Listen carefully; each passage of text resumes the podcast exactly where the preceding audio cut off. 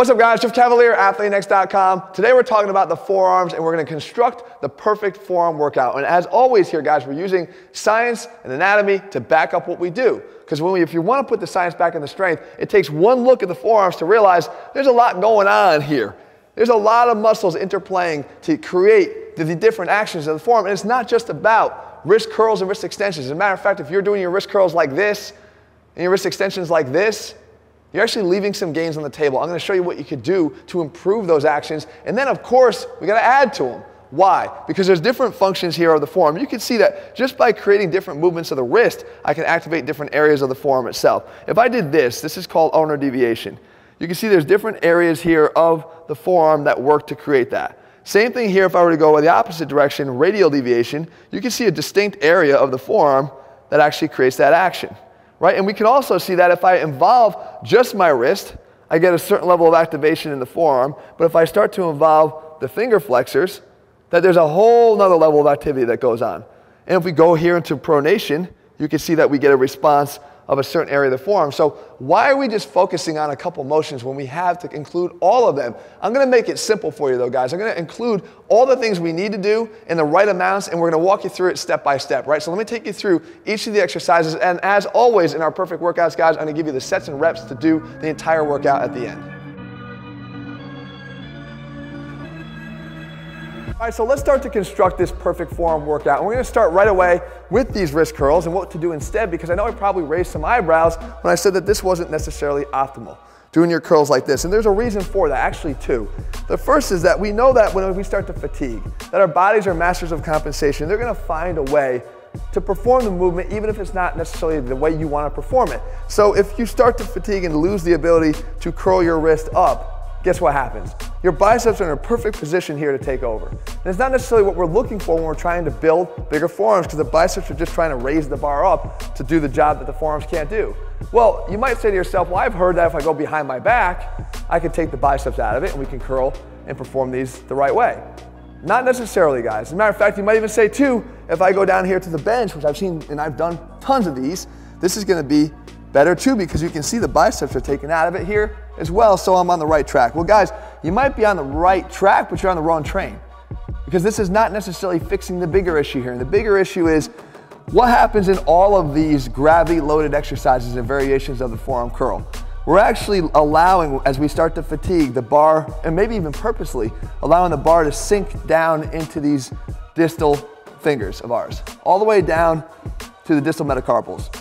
That is a lot of load as I actually put in an entire video on how that is the number one cause of medial elbow pain that we deal with. And it's how we grip the bars, how we grip bars during even rows. But when we do forearm work, it actually gets magnified because we tend to train our forearms more regularly throughout the week, especially if they're a weak point of ours. We've been told we can train them three to four times a week.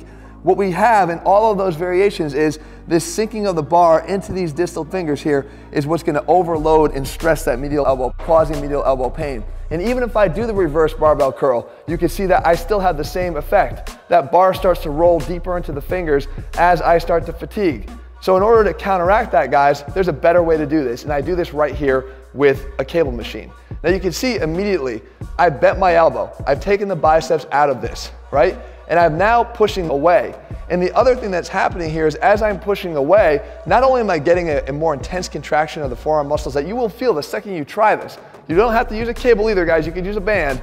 The fact is, you have a more intense contraction, and as I push down with my wrist, I'm actually allowing the handle to sink deeper into the palm as opposed to into the fingers.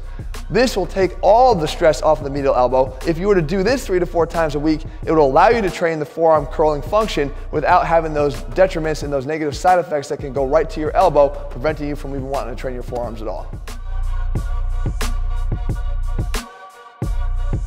The perfect forearm workout would not be complete without carries, and you're gonna be doing a lot of them. And there's a reason for it, because the forearms are also very much required to have endurance capabilities and have a capacity for being able to grip and hold for a long period of time.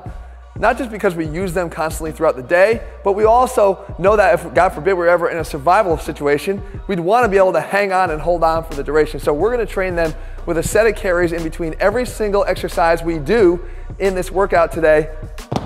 Walk one lap around, come back around, do another set, and repeat. You're gonna be coming back to the carries. We're actually gonna end with the ultimate test of muscle endurance in our forearms, the arm hang. But for now, work your carries in between every set of every exercise you do in this workout. All right, guys, let's move on now to the opposite side of the forearm, wrist extension. Right, we know it's critical. We talk about in the beginning, I said that this isn't necessarily the best way to do it. And there's a reason for it, because we should know by now that when we look at the physics of this performance of this exercise, we know that when the, when the hand gets up to the top here into full extension, gravity is actually acting down through the wrist. And there's less force here than there is when gravity is acting perpendicular to the wrist. So we're actually taking tension off of the forearm as we get closer to the top. We can actually fix that though by performing this standing.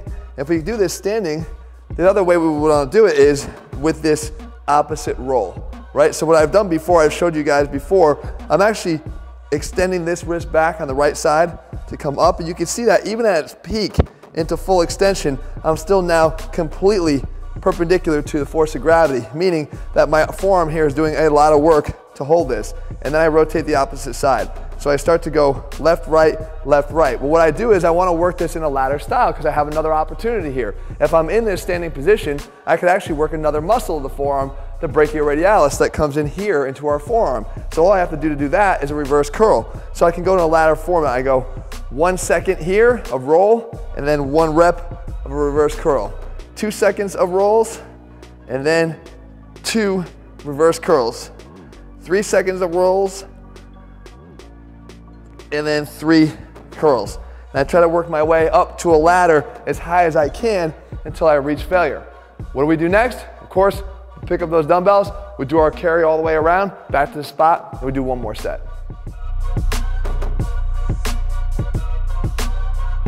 All right, next up now we have radial deviation and ulnar deviation. And for some of you guys, you never even heard those terms, but I'm telling you, for a complete and perfect forearm workout, you need to work on these things because there's a reason for them. When we're talking about radial deviation and ulnar deviation is how the wrist bends in this frontal plane. Right? It's not just about flexion extension like we talked about. It's also being able to bend this way. So when we come towards the radius, the top side bone in our forearm here, that's radial deviation. And then when we go down towards the ulna here, the underside bone of our forearm, that's ulnar deviation. You can see when I even do radial deviation here, you see the activity of the muscles of the forearm. So why are we not trying to train that motion? Even though it's small, we need to work on it. And you've probably seen people recommend things that you could do for this before, like using a sledgehammer. And they hold the sledgehammer down at their side, and to work on radial deviation, they lift the weighted part up in this way. Now, what we go is we work on the way back for ulnar deviation. We flip the, uh, the sledgehammer around and we lift back that way. Now the problem is we don't all have sledgehammers. So what do we do? Well, we can actually do something in the gym with a rope. And all you gotta do is take the rope from here down to here, okay? Take one handle and stand up nice and close. Put your hand down at your side. And now because you can torque your hand off of the bottom here of the rope, we're gonna go down like that. So we go from neutral or even from a little bit radial deviation down into ulnar deviation. Just like that. Okay, nice and slow and controlled. You do a set of these, you walk around the gym with your carries, you come back, you do another set, obviously each arm. Then we come back and we rotate around this way. Now when we're here, we take a grip on top from here. Now, we wanna work radial deviation. So from here, now we're gonna push with the pinky side of our hand down into that rope to push the weight down and go into radial deviation. You can see each time, push down through the pinky, there, and you get into radial deviation and come back down. So basically this end is facing down towards the ground and then you want to end with it facing out in front of you. Again, guys, we work both sides. We're gonna walk around the gym, as always, with another carry and come back and move on to the next exercise. All right, now supination, pronation, guys, this is not the way to do it. You see people do this all the time. You're really, you're actually falling into pronation here and falling into supination because the weight is actually just spinning your hand. You're not resisting that motion, but we can do that. And once again, you go back to the rope to do this. So now if I wanted to get into pronation here, what I do is I'd hold the rope this way, and now I'm gonna use it again this way. I'm pushing my fingers here into the rope to pronate my forearm. Just like this, from here, from a supinated position, turn the forearm over, push out with this finger into the rope, and I'm getting that resisted pronation now in every single rep. You can see that here on the underside of the forearm as it works as I go down into pronation from here every rep. So what you'd wanna do is you'd wanna work this to failure and then of course walk around the gym with your carry. Now you come back and go the other way. If I wanna do supination here, what I do is I take my hand out to the side and now I'm gonna go and I'm gonna try to turn this from a position facing out to back towards the machine. You can see all the form supination here that takes place to get that there. Now we know that the bicep is obviously a supinator, okay, but it's not the only one.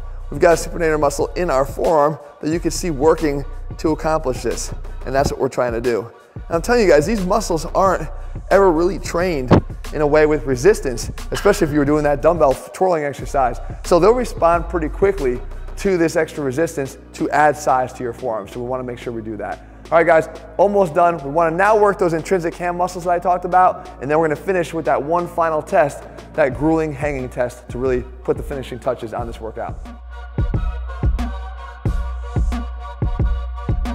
All right, so now we move on to intrinsic hand strength. And you're probably wondering, well, why does that really matter? I'm talking about my forearm, Jeff. Well, you saw in the very beginning here that activation of our fingers dramatically influences what goes on in our forearm because all those tendons and muscle bellies run down through the forearms into our fingers. So we want to work that. And the cool thing is you can do it with a collar, right? You probably didn't think, oh, I don't have those old grippers anymore. Yeah, you do. You take one of the collars from the gym and you could do your hand squeezes here, right? Now, what is that doing? Well, it's obviously taking these fingers and moving them from this straight position here into a flex position so we know we're getting activation in the forearm. But to integrate that, what I like to do is I like to do sets to failure here and then once I'm done, back off, back off the tension because you're not gonna be able to do this if you hold full tension. You take it just a little bit of tension now and then I go and I move my wrist into extension and down into flexion and into extension and flexion extension and flexion. Flexion, being able to still hold some tension through here gets very difficult because of active insufficiency. Once I shorten these flexors in my forearm, it gets hard to still maintain force through here. But that's what I'm trying to work on. I'm trying to maintain the, the ability to contract and generate force even in a shortened state. So I have a little bit of tension, I go back and forth into extension at the wrist and flexion until I can't do it anymore. So it's basically a drop set burnout. Go failure on the squeezes and then failure on the back and forth until you can't control it anymore. You're gonna do that on each side, again, with your carry in between each one.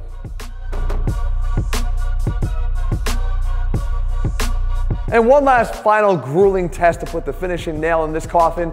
Guys, we do the arm hang. You guys know how much of a fan I am of the dead arm hang. What we're doing here is trying to hold on for as long as we can. Now, in a good, in a good situation, fresh, a minute 40 is a, is a good time. It's a good average time. What I'm looking for here is can you hold for one more minute?